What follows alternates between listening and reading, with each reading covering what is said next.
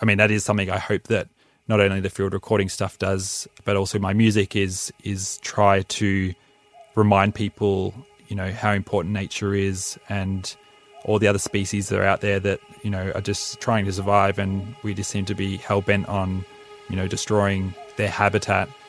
It's just going to come and haunt us, obviously, long term. My name is Lloyd Richards, and this is the second episode of Artbreaker, the show about creativity, the climate crisis, and the art we make in response to it. In this episode, we speak with Tom Day, a prolific musician and producer who's been a generous contributor to the Climactic Collective. I sat down with Tom and learnt about his love for the natural world, how he's able to infuse that emotion into his music, and the effect that can have on his listeners. Enjoy this episode of Artbreaker Season 2 with Tom Day. My name's Tom Day. I'm a music producer from the Mornington Peninsula. So I grew up in a place called Main Ridge. I grew up on a chicken farm and then moved up to the city when I was 18 for university.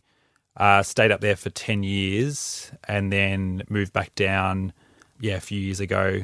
I think the city was a great place to live, and obviously that's where I needed to be for, for science and, and whatnot. But I think I was also missing the open space and, you know, having that direct, like the farm where I lived was kind of neighboring a, a national park. So obviously lots of green space around and lots of you know untouched kind of nature to kind of immerse yourself in. Yeah, I was missing that, and I, I think it's maybe realised that wherever I go next, I mean, I'm not going to be living down on the peninsula forever, but I think the next chapter of my life will be somewhere with lots of nature around, mm. you know, or even if that means buying a space and, and regreening it or re replanting it so that it can be returned to a more natural form because obviously we've decimated a lot of natural landscape mm. over the years. It was in probably year 10 of high school that I discovered computer software that allowed you to write music just all within the program. I tried to start a band when I was like before that with my friends, but they weren't interested. So I thought if I could do it myself and just write whole songs myself, maybe I could go down that path. So that's yeah when I discovered a program called Fruity Loops, which is now called FL Studio, and I used that to just write really basic songs. You could, you know, put bass lines in and percussion and you know really basic sounds, but you could you could write a whole song, and um, that really blew my mind. I tr- went down the more traditional electronic pathway, which was writing dance music, but doing that allowed me to learn the process of production and how to actually put a track together. So yeah, that that evolved over time, I suppose.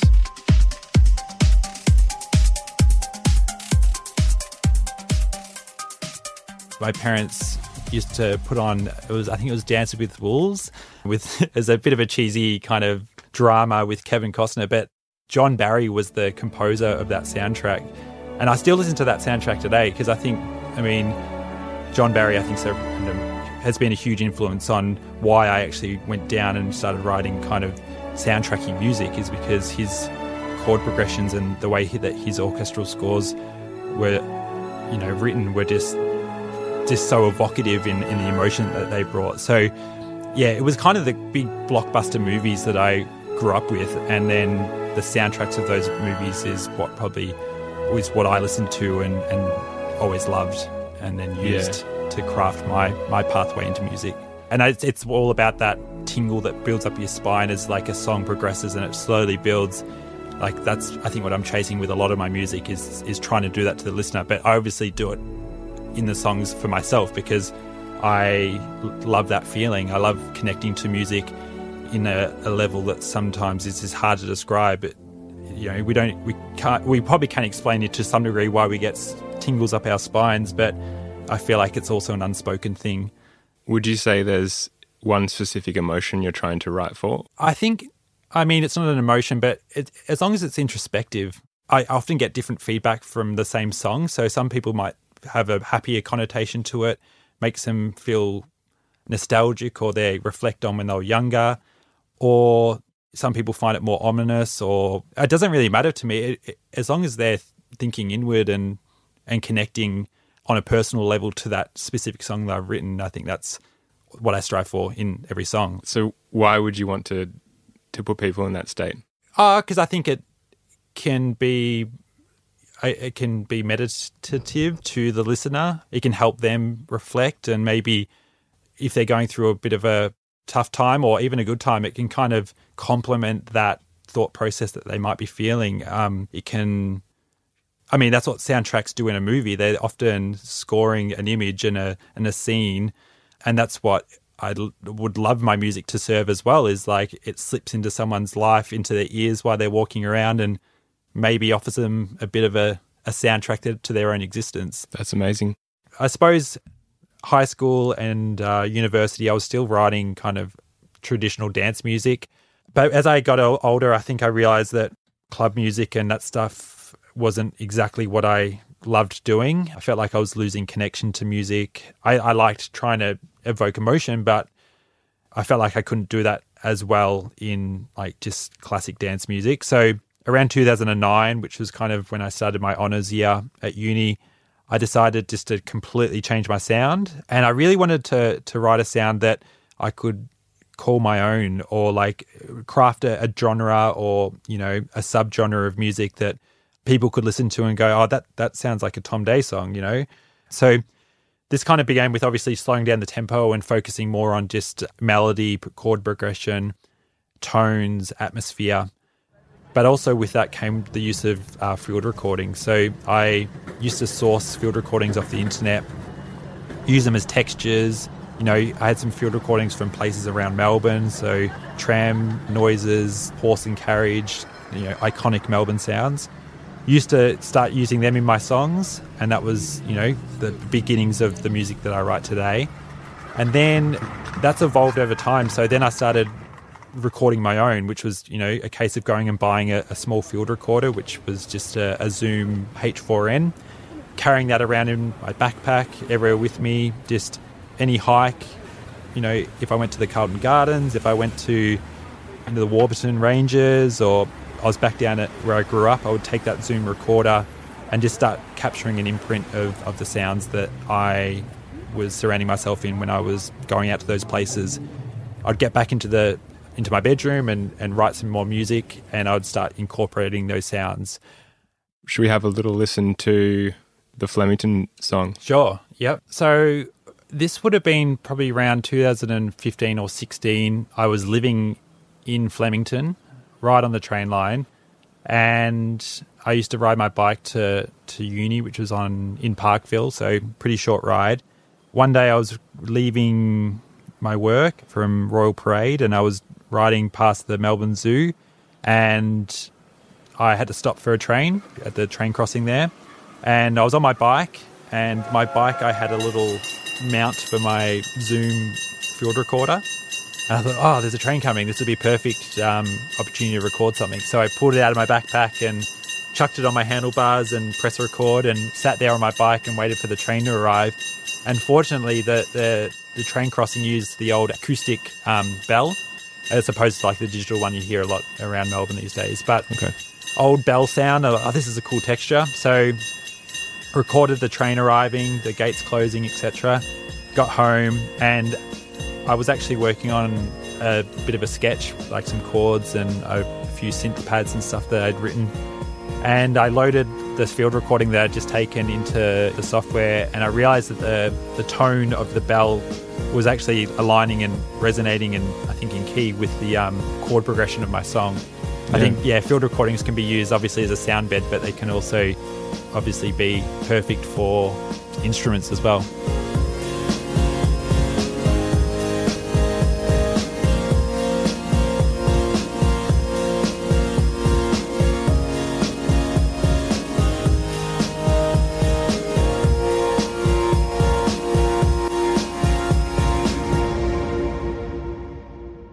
And I think over time, as my sounds become more out there and people can have have discovered it, the feedback I get is that people love that use of atmospheric recordings because it helps them kind of I suppose it helps with the escapism of when they listen to my music.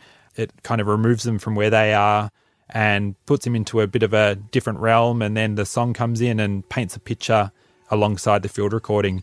And so that I've really homed in on now. Um, since moving home, I've invested in the next, I suppose, the next stage of setup for field recording, which is um, some some decent microphones, some decent preamps, a setup that I can just you know put out, record for a couple of hours, and have the most accurate kind of recording of that space. And then when someone's listening to it, it's just offering even more detail of what that song might be about and the the, the song that comes along with it.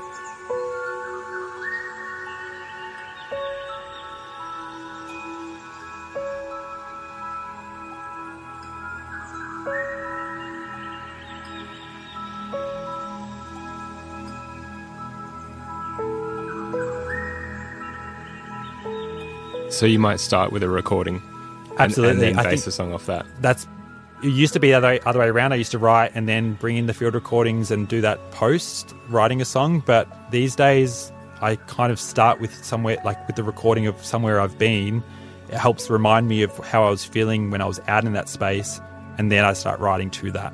Do you think going out there and like being in that like environment and feeling what you were feeling and remembering that, do you think that is it's obviously going to have a lot different effect on the song than if you just you know downloaded something from the internet right? Yeah absolutely. So when i used to use other people's field recordings i definitely felt um, it's kind of like it's not a direct reflection of what i was feeling at that time because i'm using someone else's i suppose like the the basis to writing that song was captured by someone else whereas now that i'm using my own i feel like it's a more authentic um, totally. representation of, of the song because it's not only a recording that I've taken, but it's a song that's been written about how I was feeling when I was in that that, mm. that space.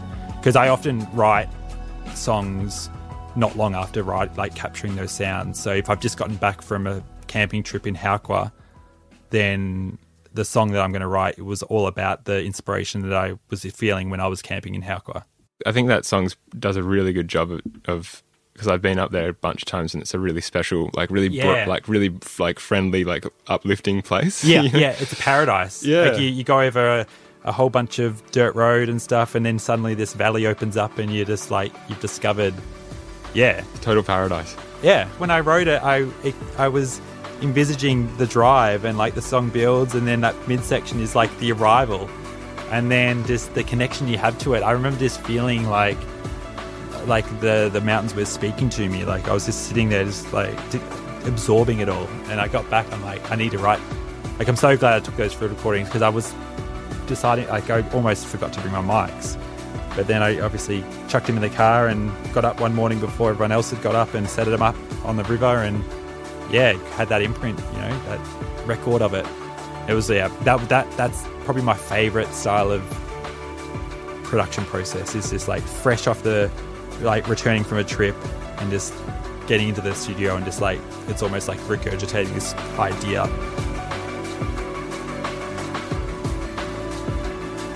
So you feel like you've got a good command of that now. Did it take a while to get to that point where you could reflect that um, emotion I do feel like I've been lucky.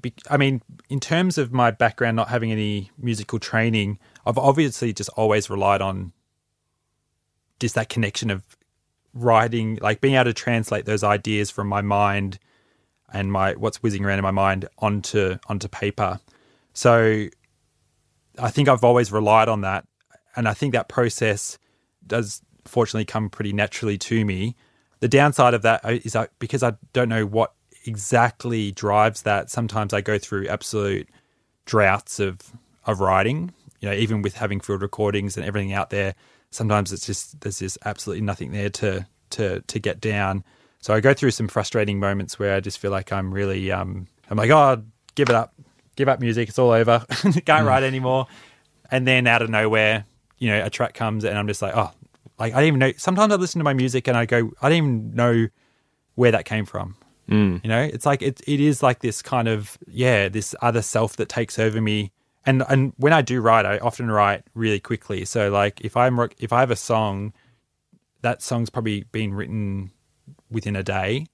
Okay. There's never a long drawn out process. There might be like a few ideas that I've started on other pro- projects that I've brought into it into a final track, but for the most part, I'll go from zero to a hundred in creativity and then back to zero Are you always thinking about music, always open to sitting down and writing or Yeah, I am. I, I do also like just stepping back and listening to just like doing other work while listening to music. Like even if it's like obviously not work, but hiking to music is obviously a really like a kind of spiritual process for me. But also just like if because I live on an old farm, just doing farm work, like just mowing lawns and doing garden work while listening to super ambient drone music or just you know just something really i don't like super intrusive music with lots of like lots of um beats and you know lots of some of the big electronic music today is just blow it just melts my brain. So i actually can't listen to it anymore. I find myself listening to really stripped back kind of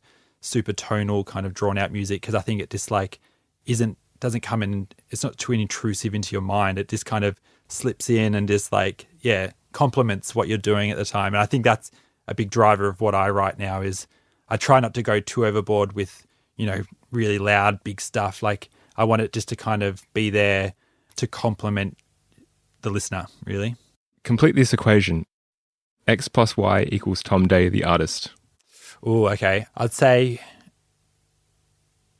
Ooh, field rec- uh, field recording. No, uh, probably bird song. I mean, every track I seem to have some kind of bird song in my song. So I'll say field recording plus plus. Uh, oh, I don't know. I'm trying to I like think of one instrument. I suppose. I suppose. Glockenspiel. Yeah, the, that is a recurring theme for me. I, I reckon just let's just say field recording plus orchestral inspired instruments? That's a curveball question. so something I've done uh, or got into recently is kind of taking a step away from just music and actually just focusing purely on the field recording aspect. I think it's a really good way to showcase an area because a lot of people can see video and they can see images and stills, but a good quality field recording can really offer something else for a region or an area because it actually gets people to hear, you know, what, what, what that area sounds like. And so something that has come out recently is collaborating with Bank Australia in visiting their conservation reserve, which is out in the Wimmera region. So they wanted me to go out there and just do some videos, some images, and obviously some field recording um, so that they could offer their customers a way to interact with the conservation reserve, which is owned by its members. So all the bank people who are using the bank also are a part owner of the conservation reserve. And so I spent four or five days out there just camping on site, just waking up every morning, doing some field recording, doing some astro time lapses. So I do a bit of astrophotography as a as a side hobby. And so we captured some really cool content out at that region. And since then, the bank's actually released a, a, a four track EP on Spotify, which is actually just the field recordings of the area. And the feedback from that's been really positive. A lot of people, especially during COVID lockdown, use that EP as a way to kind of remove themselves from, you know, lockdown house and, and take themselves out to the Wimmera without, um, you know, driving out there themselves. Obviously, they couldn't. And so, yeah, that's been something I've been really keen on investigating and, and putting more time into is um, offering a service where I could just do raw field recording and and bring the listener to places that they might otherwise not you know adventure out to themselves. Or inspires them to actually go and visit those areas themselves because now they know what kind of nature and flora and fauna they're going to experience out there mm. what sounds they'll hear. It's a pretty special project especially from a bank. Yeah. It's amazing. Well yeah i mean they're kicking goals in every climate space and you know conserving nature. Obviously, I mean we've just decimated so much of it around our country, and uh, I mean that is something I hope that not only the field recording stuff does, but also my music is is try to remind people, you know, how important nature is and all the other species that are out there that you know are just trying to survive, and we just seem to be hell bent on, you know, destroying their habitat. It's just going to come and haunt us, obviously, long term, obviously, what we're seeing in the climate change space and the loss of um, species around the globe. So, if we can kind of reconnect ourselves and, and re reconnect with um, nature instead of looking at it as a resource, but more as a uh, you know as as something that we're a part of, you know, we might start to mitigate some of these problems that we're in. Yeah, I think your music's really good for a time of, of balance. Yeah, Yeah. hopefully, yeah. at I, Specific moments. I think that is um, the ultimate aim, and yeah, I'm really, really glad that that's it's heading in that direction, Mm, getting that kind of feedback.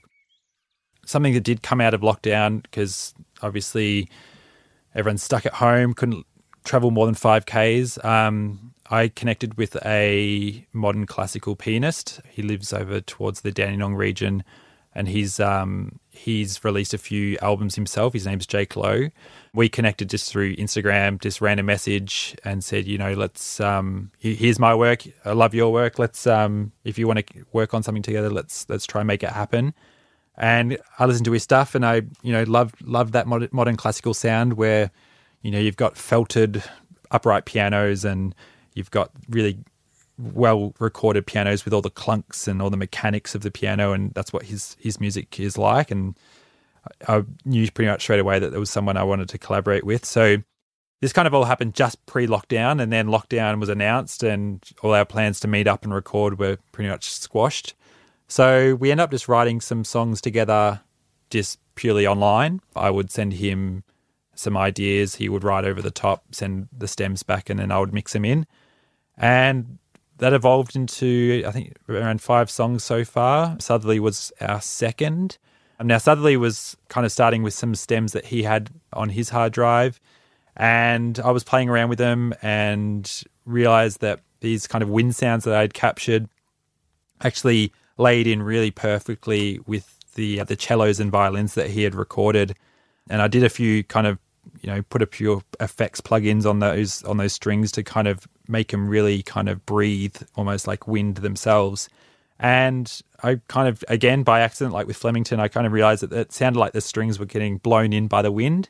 And so as this track starts you can actually kind of hear these wind sound effects that slowly evolve into the the main chords or, or the main string sections of the song. And so yeah this is southerly and it's heavily inspired by you know the southerly changes that we get here in victoria I went to a space of just imagining a super cold night where you've got, you know, wind warnings and, you know, watch out on the roads. There's, there might be trees coming down, those really strong cold gusts that kind of blow up from the Antarctic region. Obviously, that's where the names come from. It's, yeah, my homage to the cool changes and the, the kind of the rugged weather that we get down from the south. This is Southerly by Tom Day and Jake Lowe.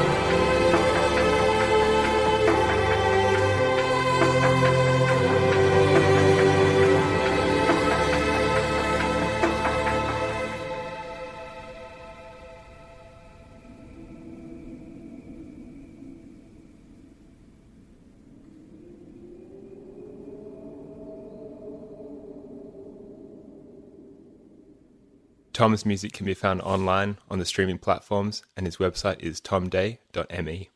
Thanks for listening.